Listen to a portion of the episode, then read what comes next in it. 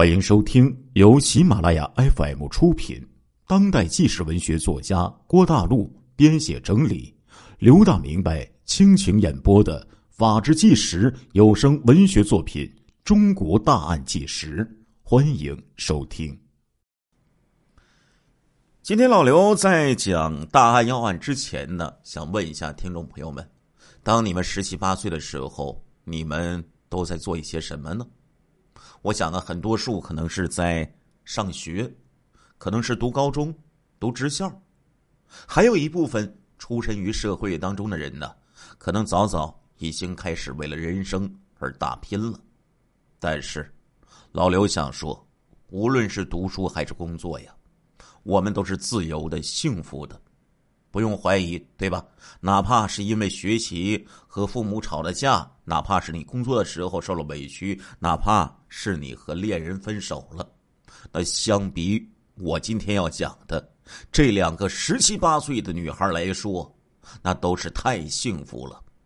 因为这两个女孩，在她们十七八岁的年纪，被囚禁于潮湿阴冷的地窖之中。过着暗无天日、没有自由、看不到未来，还遭受着身心折磨的生活。今天要讲的这个案件呢，发生在湖北武汉的青山区。这是在二零零八年九月十六号那天晚上，十七岁的小孩小女孩小英，走到青山区白玉山第十七幼儿园附近的时候。就被嫌疑人挟持到他事先挖好的地窖内，关押起来，并对小女孩进行施暴。二零零九年七月二号的晚上，十八岁的小女孩小芳被同一嫌疑人挟持，并关押在他事先挖好家中另一处地窖之中，长期的、多次的受到嫌疑人的强暴。二零一零年五月十四号，两名女孩终于被警方解救了。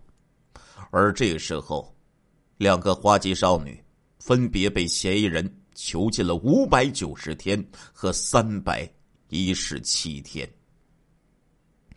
这起案件的破获呀，来源于一张十分不起眼的求救的纸条。当时在武汉汉口前进四路。有一家电视的修理店，店老板呢，在这个修理店当中呢修理电视，同时啊也回收一些旧家电。在五月十四号上午十点钟左右啊，老板的一个朋友到店里玩哎，不小心就碰到了老板正在拆卸的一台十五英寸的乐信牌的彩电。朋友上前帮忙，把这个机箱打开的时候。意外的发现了，电视机里有一张纸条。根据这个老板回忆呀，这个纸条被折成了一个小方块纸条上满是灰尘呢。老板呢对电视机的构造那是了然于胸啊，他知道这个纸条那绝对不会是电视机里的配件于是老板就好奇的打开了这张纸条。老板惊讶的看到。在这张纸条上面，用圆珠笔写着两个“救命”的字，而且在这张纸上还画了一张小地图，并附有求救者父亲的姓名和电话。话说这台电视啊，在这个店里已经放了很长时间了。老板只记得，曾经是一个瘦高个的男子。拿来出售的，那对这个男子的面目已经记不清楚了，更加不知道是什么身份信息了。这老板呢，在他朋友的建议下，半信半疑的，就试着拨打了这张纸条上留下的求救人的父亲的电话。电话接通，接电话的男子。是家住在青山区北湖农场的村民周某，他说他的女儿小英在二零零八年九月失踪，到现在已经是一年半的时间了。哎，这个纸条上的信息是真的呀！得到证实了，老板赶快就报了警。警方这时候向受害人周某了解小英失踪时候的具体情况，又让周某辨认纸条上的地图。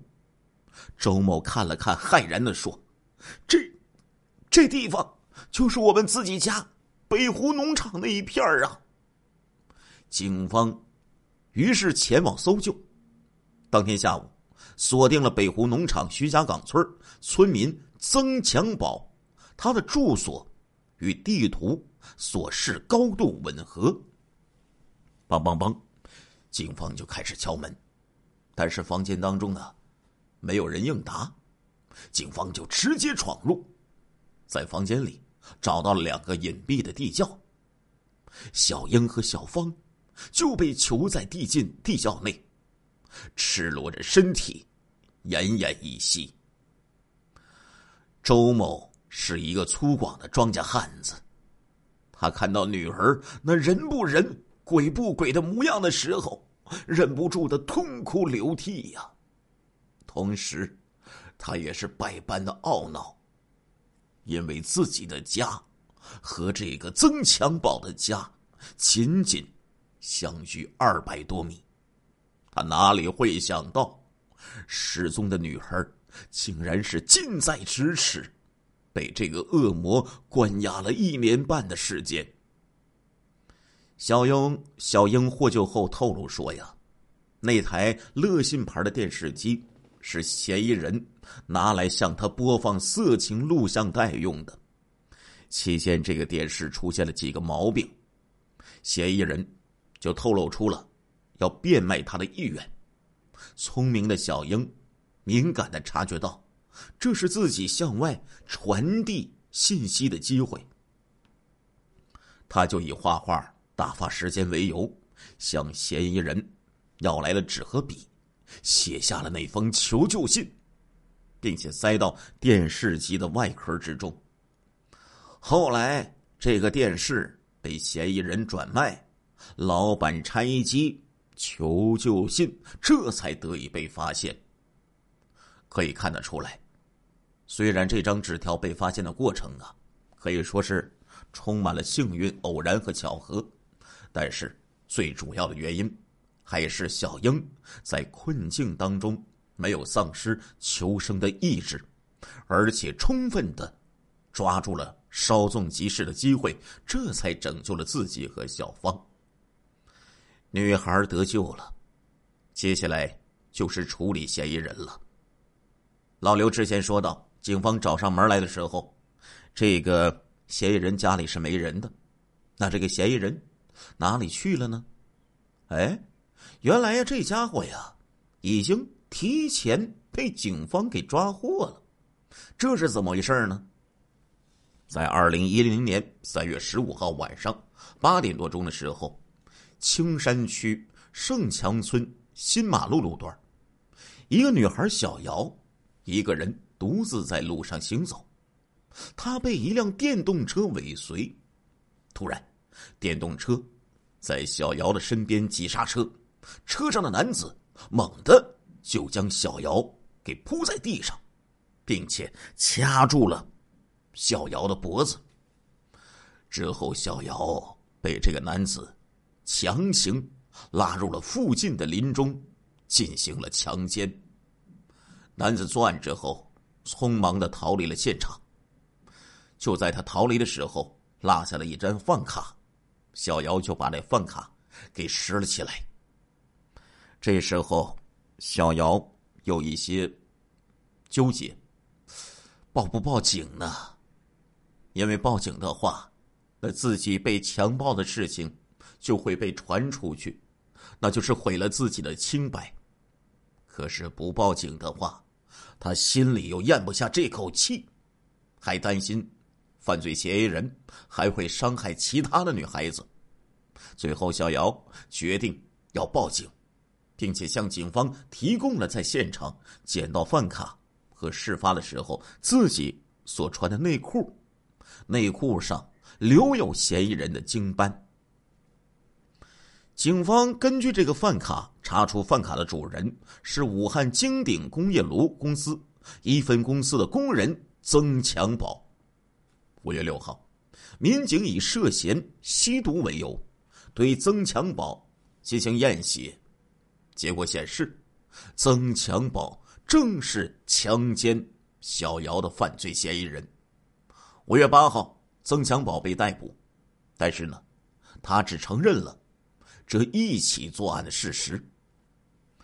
小英和小芳获救之后，警方再次提审曾强宝。见到地窖求人的罪行暴露，曾强宝知道自己已经难逃法网了，相继又供认了数次涉嫌强奸、抢劫的罪行。从二零零七年七月份到二零一零年五月份。为了追求性刺激，曾强宝采取持刀威胁、喷辣椒水、使用电击器、掐脖子、捆绑等手段，在青山地区强奸妇女十一名。曾强宝时年三十九岁，与妻子离异。在同村的村民的印象当中呢，这个曾强宝是为人低调，一个老实人。但是呢。也有人说呀，他和前妻相处的时候关系就很差，经常的打打闹闹。十多年前呢，这个曾强宝啊，在村里开过一家店，专门对外出租影碟。当然了，最主要的就是出租黄碟。曾强宝落网之后，供认说，自己犯罪就是因为那时候看黄碟走火入魔了。曾强宝强奸案于二零一零年十一月十六号进行了不公开的庭审，检方指控他涉嫌强奸罪、抢劫罪、抢夺罪、非法拘禁罪等四项罪名。公诉人问曾强宝说：“你是否对小飞、小倩在地窖中实施了殴打？”“没有。”“你有没有想过有一天？”会被发现，有没有想过要把他们放出去？我我想过被发现，但是我从来没有想过放走他们。公诉方认为，曾强宝五月八号被抓，两名少女五月十四号才获救，近七天无人送饭送水，生命垂危。曾强宝。心存侥幸，导致两名被囚女子鲜有生命之忧，所以他还有故意杀人未遂的嫌疑。曾强宝本人及其辩护律师都提出来呀，需要进行精神病的申请鉴定。曾强宝呢一度向警方供述说呀，他感觉实施强奸的时候有特别的生理满足。每次尾随跟踪单身女性的时候，心中就会有一种亢奋感，有时莫名烦躁冲动。他怀疑这样的病态举止是精神病。他说，也曾借他人之名到医院去看过精神疾病。辩护律师也提出，曾强宝属于严重的精神障碍，应该属于限制行为能力人。